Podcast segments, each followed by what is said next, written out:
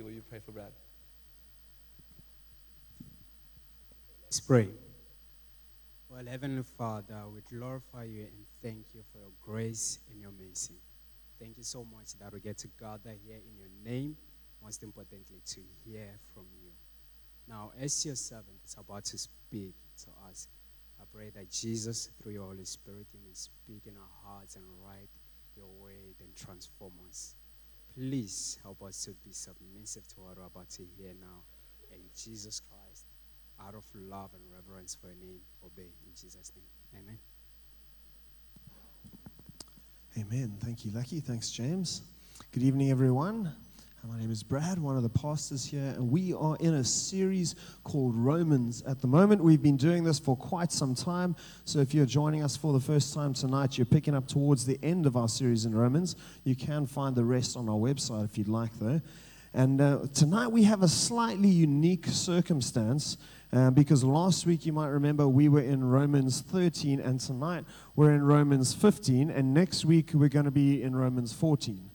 And that's because we thought that Romans is actually a really easy book to understand, and so we wanted to, you know, help you guys enjoy it a little bit more and uh, jump around a little bit. I feel like this mic is going in and out. Is it not? Okay, good. Right, so uh, what's actually happened is, unfortunately, some of you might know, Roland managed to injure himself surfing, and uh, so he's been a little bit man down this week, and so uh, he's going to pick up his message next week, and I'm going to do this week's for him, and... Uh, So that's why we, we're jumping around a little bit, but we're actually speaking about the same thing. So if you go through the book of Romans and you get to Romans chapter fourteen, you'll find what Paul does from the beginning of Romans fourteen through to halfway through Romans fifteen is he picks up this one particular issue. And uh, he begins to deal with it, and he, there's a problem that's going on in the church, and we'll sketch that in a bit of a moment, and then he begins to address it. And uh, and in, as his solution, he, there's a call for, for us as God's people to live in unity. What, what you'll see if you begin to read Romans fourteen, what you'll see when Roland takes you through Romans fourteen next week, is that Paul says, you know what, there, there are two groups of Christians that existed in the Roman church, and uh, in this particular instance, he categorizes them as the strong and the weak, the strong brother and the weak brother, and uh, they're distinguished by three different activities. The, the strong, those who he calls strong, they, they would eat different food. So they felt like they could eat any kind of food. No food was off limits, and they could just enjoy whatever they wanted to eat. They had discovered the wonders of the gospel and that bacon was a thing, and they wanted to, to enjoy that as Christians, right? And then in uh, Romans fourteen, verse two, one of my favorite verses in the Bible, it says, "The weak ate only vegetables." It's not exactly what it means, but it's very convenient that it's there. Right? But one of the distinctions between these two groups is that those who were categorized as strong thought they were able to, with freedom, eat everything that was around, and those who were weaker in their conscience felt like there were some things that they couldn't eat, and so in particular they didn't eat some meat. Right? One of the other things that, that characterized these two groups is that the, the weaker brothers or, and sisters, they would observe special days. Right, special days of fasting, special days of particular holiness. They saw some days as more sacred and holy than other days, whereas those that Paul calls as the stronger believers, they saw all days as equally important together. And then finally, there's a distinction with the, between them is that those who were the stronger believers felt the freedom to drink some wine as a part of their diet amongst the bacon. Right? And those who were categorized as the weaker believers felt that they needed to abstain from the drinking of wine. So those are three distinctions that you'll find as you go through Romans chapter fourteen between these two different groups and how they practice their life together. We don't know exactly who these groups are, but in light of the situation in the Roman church, we can make some reasonably good guesses. And you might remember a couple of weeks ago, I told you that there was there was a distinction in the Roman church between those who had come to faith from a Jewish background and those who had come to faith from a non-Jewish background or a Gentile background. And what seems likely is that we're, what Paul calls here the strong believers, they're largely probably Gentile believers. They're believers who have come to faith without the, if I can use the word, baggage in inverted commas, of the Jewish faith. So It, those who had been Jewish and come to Christ had come up observing the wholeness and the completeness of the Jewish law in order to be righteous before God, which meant they had to abstain from a lot of food, including bacon, right? They had to observe special fasting days and special feasts before the Lord. They had, they had to respect the Sabbath and keep it holy. All of the laws that are found in the Old Testament, all six hundred thirteen of them, the righteous Jew needed to keep. Right? And so when some of these believers, when some of these Jews became believers, they carried through some of these practices into their Christian life because that was how they had always understood to honor God. Right? They're most likely who Paul refers to as the weaker brother in Romans fourteen.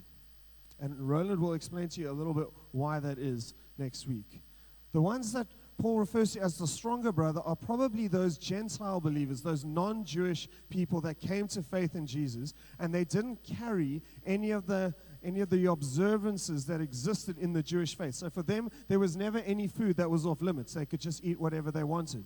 And there was no particular day that was more holy than another day. There was no grape juice that was more enjoyable than any other grape. They could do what they wanted. And now they've come to Christ, and they've been told that there's liberty in Christ for them to continue in these practices. And so these two groups, are, that's probably how they're formed, and, and Paul categorizes them as weaker or stronger because of their belief in the amount of liberty they have to engage in certain issues. Right? The strong believed that they had the liberty to live without some of the, these particular restrictions. Those that Paul calls weaker, they believed that those things were godly and necessary, and they had carried them through from the Old Testament, and they needed to continue to live them out. And that, as you can imagine, caused a bit of a strain in the relationships in the church.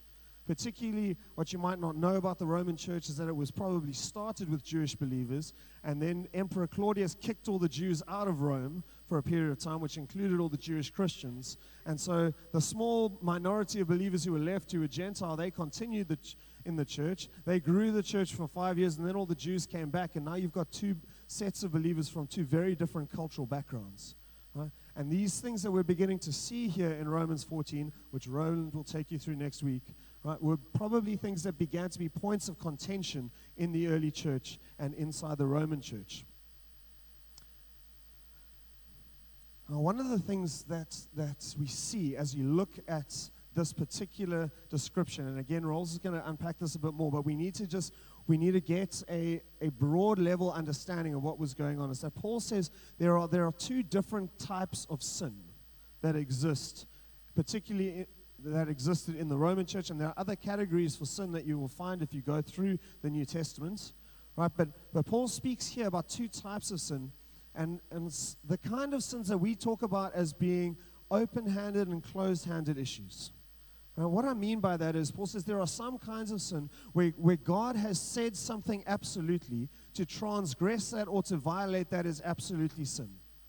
There is no negotiation about that. We're not there yet, Aaron. You can stay on the first slide, right? Or you can go there, it's fine. Right. So if you, if you transgress a rule that God has set in place, for instance, God said, do not steal. Right? That is an absolute rule that God has given. It's it's not, there's no freedom that you have. You can't say, oh, I'm free in Christ to just steal from someone because, you know, Jesus set me free.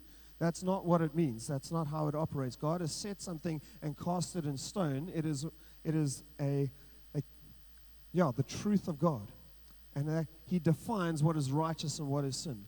But Paul says there is a different type of sin where God hasn't said something specifically, where you can still be in a place of sin. And that's where your conscience or your, your kind of moral compass in your mind tells you what you should or shouldn't be doing, and you choose to violate that conscience. If you do that, Paul says you're actually sinning, and you need to not do that.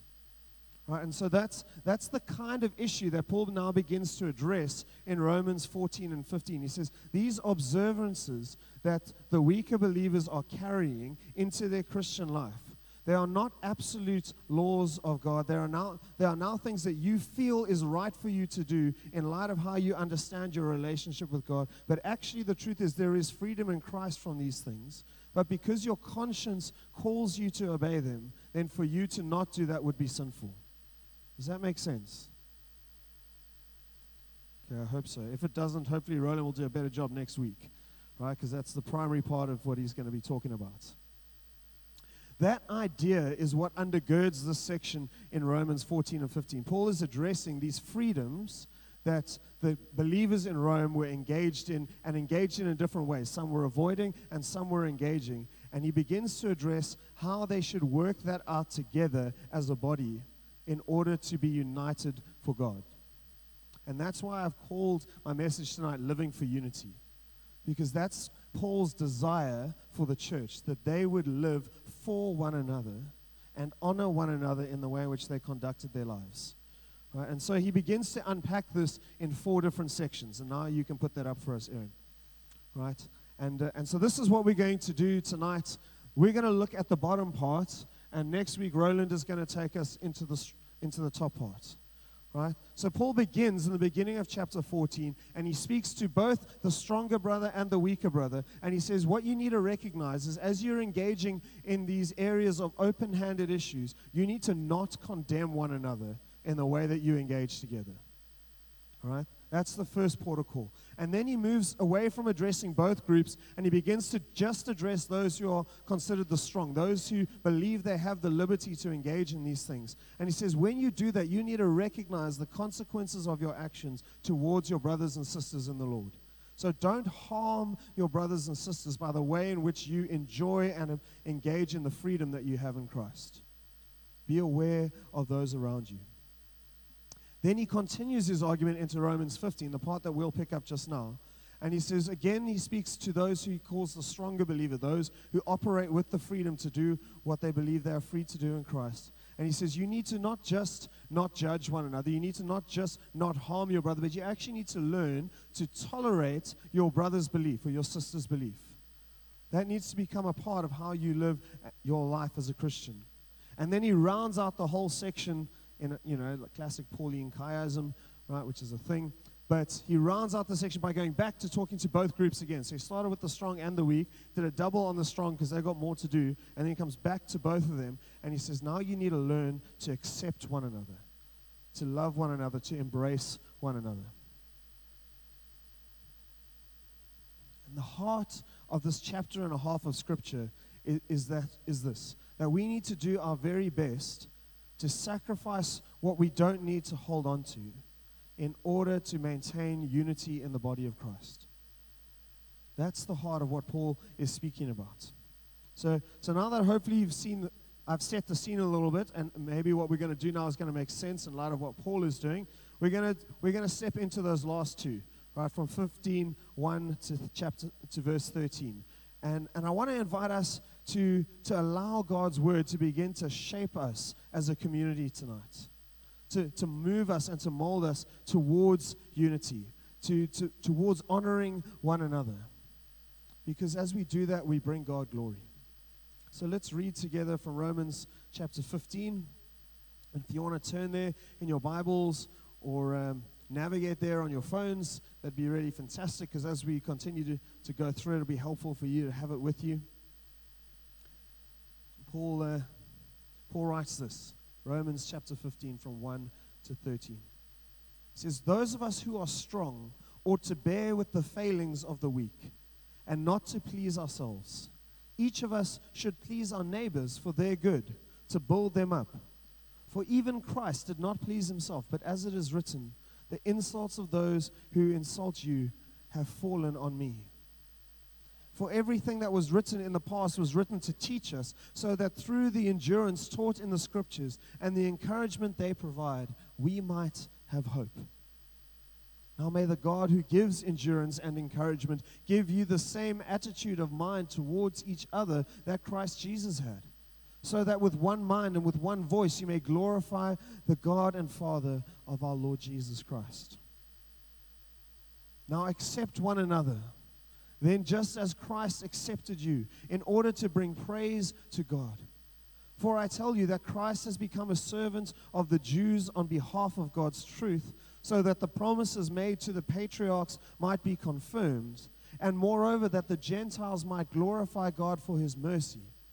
For as it is written, therefore I will praise you among the Gentiles, I will sing the praises of your name. Again, it says, rejoice, you Gentiles, with his people. And again, praise the Lord, all you Gentiles. Let all the peoples extol him.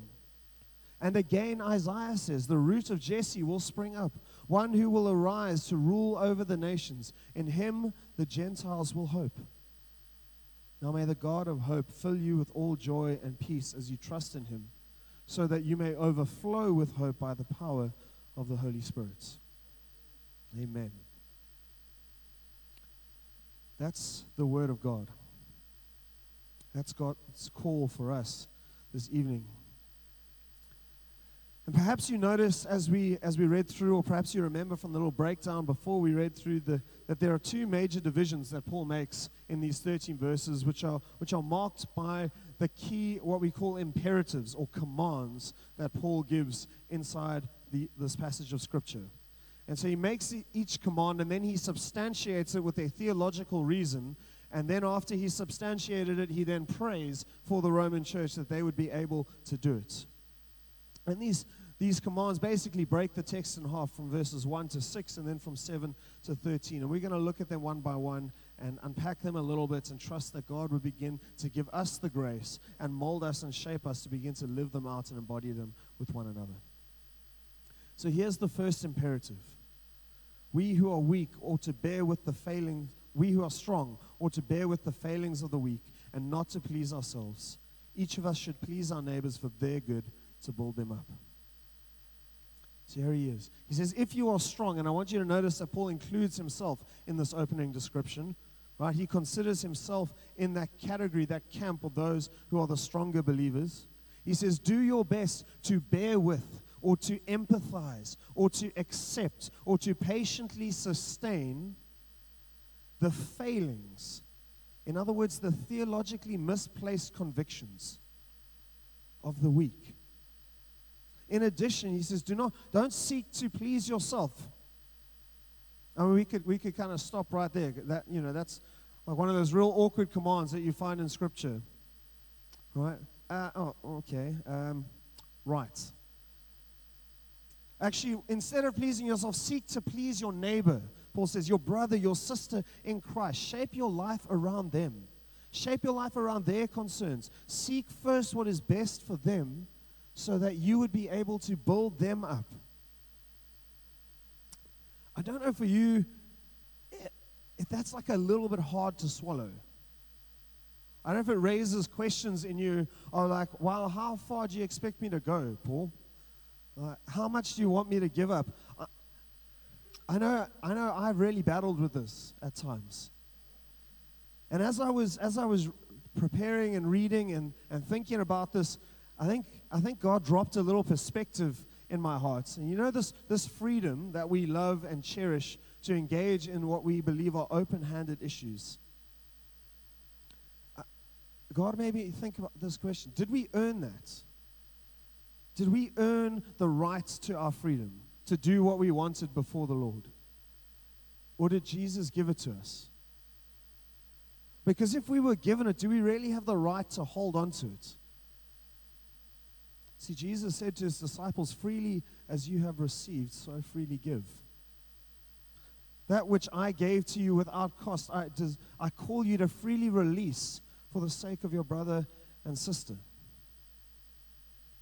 And guys, I want to tell you, I know, I know what the sinful nature says to that. As you hear it in your, I, I like my freedom. I, I don't want to give up my freedom. Well, yeah, you know, Paul is, is very mature at this point. And uh, he, he's about to play the Jesus card, right? This is the card in the Christian board game of life that beats every other card you could ever play. All right, he says this in verse three. This is why you need to live this way. For even Christ did not please himself. But as it is written, the insults of those who insult you have fallen on me. Even Jesus, who was God incarnate, he didn't come to earth for a sensual holiday. He didn't arrive on a narcissistic cruise searching for the most insta-fabulous chill spot that would make all of his friends jealous when he posted it all over Instagram afterwards. It's not what he came to do. Jesus came to sacrifice himself. Jesus came to be murdered in our stead. He came to bear insults upon his holy, divine personage so that you and I could be made right with God. I, I think, I, I think that might be what Paul is alluding to when he calls us to, to look to please our neighbors before we look to please ourselves. But in case we haven't gotten it yet, he kind of continues. All right, he says, not just the fact that Jesus' incarnation should motivate us to live this way. I mean, it really kind of should be enough for us. But if you if you need a little more, well, let me indulge you. It's also what the Scriptures teach. He says, if you go to the Scriptures, if you look at the whole story of God in history, they have been written in order to teach us. That if we are open, if we would open ourselves to what the truth of the Scriptures, they will teach us to live like this. They will teach us that to follow God is to love others, to be selfless with what God has given to us. But then that's kind of the, the negative point that he makes. That's kind of like the, you know, he tries to, to, to coerce us or to show us that the Scriptures point us in this way. But then he also makes a point of encouragement. He says, if you embrace this way of life, if you do your best to emulate Jesus, to relinquish your freedom for the sake of your brother, you will find that the Scriptures are a place of encouragement for you. That, that, that the Scriptures will teach you obedience because and endurance, because actually sometimes this is not easy. Actually, sometimes we need to discipline our body and bring it into alignment with the truth of God, because our, our sinfulness desires to rule. And if we and if we search God and if we press into the Scriptures, we will find that by His Spirit, He will cause the Scriptures to become a place of life for us, a place of strength and, and encouragement and hope. And God's Word becomes indispensable for us when we seek to live as Jesus calls us to.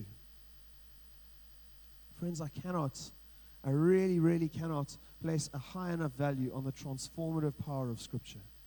If you will come to God's Word with a humble and teachable heart, and you will sit under it, and you will say, God, what are you actually saying? What does this mean for me?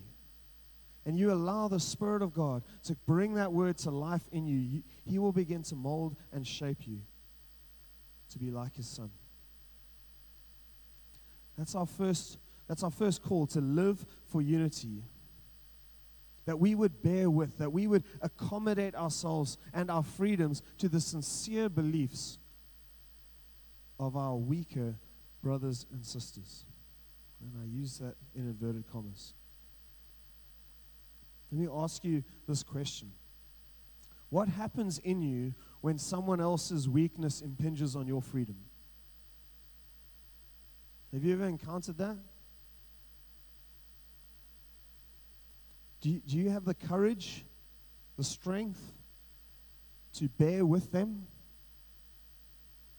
A little while ago, this became very real for me. There was a hobby that I enjoyed in my life and had enjoyed for a very long time. It was a hobby that I had spent thousands and thousands of rand in. I was heavily invested. It was a hobby that I spent time in at least once, sometimes twice or more a week. And one day, a friend of mine, who I value and honor, came to me and said, Brad, this thing that you're engaged in, I'm concerned about it. I don't know that it's godly. And I had to wrestle with this thing. I had to, I had to ask the question, is this thing that I'm doing, is it genuinely okay before the Lord? Or is it not? And even if I think it's okay, the fact that it so causes a problem for my, my friend who I love and who had said to me, Brad, I, like, I don't know that I can minister alongside you if I know that this is something that you continue to carry in your life. Could I insist on what I thought was my freedom in God to continue in it if it was going to prevent us from operating in ministry together? You need to know this wasn't an easy decision for me. It wasn't like, oh, Lord, this is, it's so simple. This was decades of my life that I'd been a part of this thing. It was thousands and thousands of rand. It was friendship circles. People were involved. And I had to weigh it up, and I had to say, what is God's call in this thing? And first I had to ask the very real question, have I erred? Have I been mistaken in what I thought was my freedom, and I've engaged in this thing, and actually maybe it was something that was offensive to God, and I just hadn't seen it? And I had to wrestle with that before the Lord, and I want to let you know I spoke to many people. I got advice from others who thought differently to me. I took that advice seriously. I processed it before the Lord. I came out at the end of the day, and I thought, you know what, maybe I have erred in some areas. Maybe this thing isn't as as good for me, or I don't have as much freedom to engage in it as I thought I did. But the thing for me that, that turned the scales was that even if I was right, it didn't matter. It didn't matter anymore. Because I can't allow what God had given me, in my, even in my own mind, the freedom to pursue, to hinder the unity of His body. And I had to let it go. And I don't say that as a boast, because I really, this is not about me, but this is just about grappling with the reality of this thing. And I want to encourage you, if you encounter a question where something in your lifestyle that you feel the freedom to do in the Lord causes a problem to your brother or sister in the Lord, that prevents them from coming alongside you, from working together, for pressing together for the kingdom of God, should you really be fighting for it? Or isn't it more blessed to just release it and create unity between the two of you?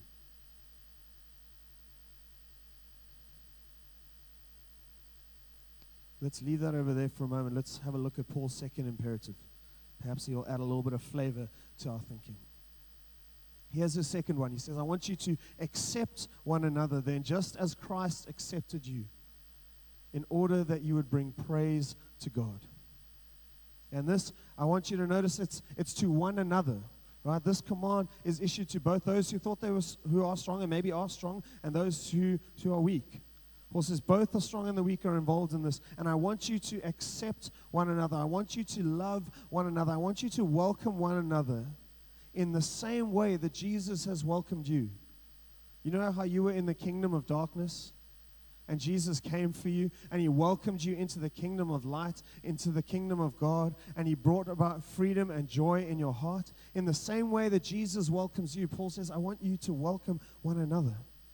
Because when you do this, you bring praise to God. God receives glory because His people are loving one another as He has loved them.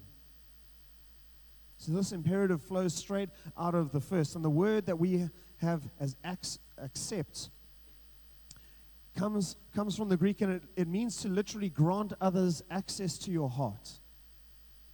It's to invite them in to the depth of your heart, to not hold them at a distance because you've got a theological disagreement with them, but to invite them right in, to warmly embrace one another despite the fact that you have this theological disagreement, and to do it freely, and to do it with joy, and not begrudgingly, and not with bitterness, because Jesus didn't welcome you into His kingdom begrudgingly and with bitterness. Again, Paul wants to to help us understand why we need to act in this way. Why, why should we be so outrageous and so selfless in the way in which we live? Well, once again, it's about Jesus. Right? Once again, it's the, the one card that beats all the other cards. That's how Jesus responded to us. And so if you if you remember, if you have a look in your in your Bibles, you'll notice in the next couple of verses, Paul does something that's maybe, it seems a little bit strange, because he begins to speak about the way in which Jesus fulfilled God's promise to the Jewish people. All right, when he uses the word patriarchs, he's talking about the Jewish fathers of the faith, Abraham, Isaac, and Jacob. And then about how Jesus fulfills God's promise that the Gentiles would come and worship God as well. And you might wonder, that doesn't seem overly relevant to this particular situation that we're discussing at the moment. In fact, it seems quite reminiscent of Romans nine to eleven. But when you see what Paul is saying in light of the situation that existed in Rome at the time, I think this reasoning becomes so powerful. Because remember, these divisions that Paul's classed as the strong and the weak, they probably fall largely along Jewish and Gentile lines. And so what Paul does here is, is to ground his call to love one another and to accept one another in the initiating purposes of God. He says, friends, as you look around you into this church that is your church, this brotherhood and sisterhood of, of men and women who love the Lord and are following Him together. You need to know that God built this church, that God called each and every person here to be a part of this church from whatever background they came from, and He called them to be His people. And in fact, you need to know that it has always been God's intention that that diversity would exist in your church. He called them, and He spoke to His prophets long before Jesus came, that through Christ would be the fulfillment of the promise, that the Gentiles would worship God as well. And so if God has gone out of His way to bring all of these people together from both the Jewish and the Gentile nations, if He's accepted them and welcomed them into His salvation, if this has always been His intention, and that's what the Scripture is there to show us clearly, then who are we to maintain divisions in the church in the name of freedom? That's His question. Here's the thing. This is the, this is a, this is the crux moment. When we disagree over a matter of conscience and not an absolute truth of God, we cannot, we cannot, we must not lose the unity of the church in order to hold our ground. We cannot allow ourselves to polarize the church into camps of us and them. We cannot look down on someone who believes differently to us on this matter of conscience. But we must love one another, accept one another, welcome and value one another as a part of the people of God that God has brought us together to be. That's living for unity. That's the freedom we all have. We all have in this, and one of the things God has been showing me in this is it is a blessing to release a freedom that you have to honor your brother or sister in the Lord. That's actually a blessing. It's something you can do to improve their walk with God. That's our call as God's children. All right, let's bring, let's bring this all together. I want to close by inviting us to respond to what Paul's been teaching and what Paul's been writing to the Roman church. And maybe as I do this, if I could ask James and the team to come and join us, join me on the stage. I think there are a couple of things that we need to do, and some of them are things that we can do together here tonight, and some of them are going to be things that I want to encourage you to do when you go home. All right, but here's the first one, and this is probably the big one. Of, this is a really big one. We need to encounter our own selfishness. I want to invite God, and we're going to do this in a moment, to come by the Spirit and to search the fullness of our beings, and to help us recognize where selfishness lives in us. Because if we can't even see the selfishness that's in our heart, then we don't even know how it's going to begin to play out as we're with other people. And so we're going to stop now. We're going to say, God, come by your Spirit and just show us. Show us, Lord, where, where we're, we're actually too concerned about being right and about holding on to something that we just want to have rather than choosing to freely release it to love those around us. And so I want to invite you, why don't you close your eyes with me now, and we're just going to ask God to come by His Spirit and begin to speak to us.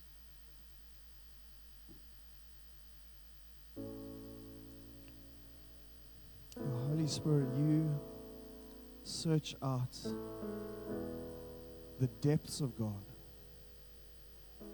and make them known to us. Lord, you know every hair on our head. Every day of our life is written in your book before we were even born.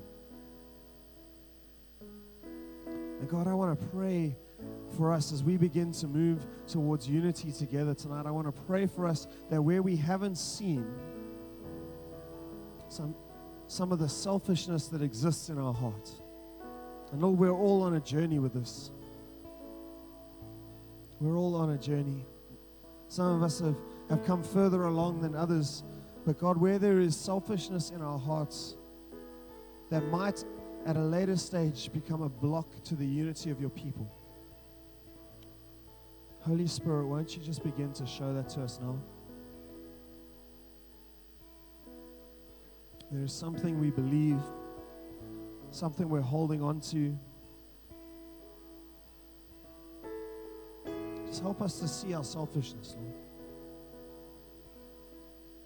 And help us to release our selfishness to you. And to instead of holding on to this thing as a right, to say, God, I'm willing to hold this with an open hand. And as long as you give me grace, I can enjoy this freedom. But Lord, if it's something I need to let go of, because I know right now that it's affecting another brother or sister, God, help me deal with my own heart to begin to let that go to you.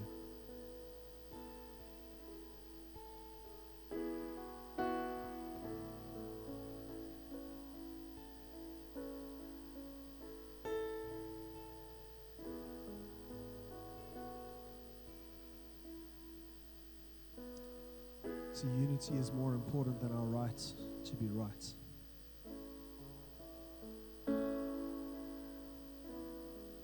Secondly, when you go home this evening and you go back to your, your homes this week, I want to invite you to immerse yourself in God's Word.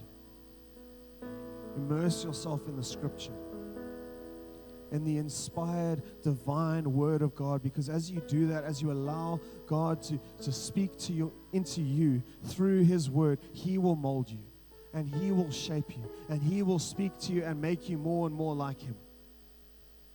It's through the Scriptures that the Spirit teaches us to endure hardship, that He moves in our hearts, that He makes us adaptable and malleable to God. It's in the Scriptures that we find hope and encouragement for the journey. Because God never told us it was going to be easy.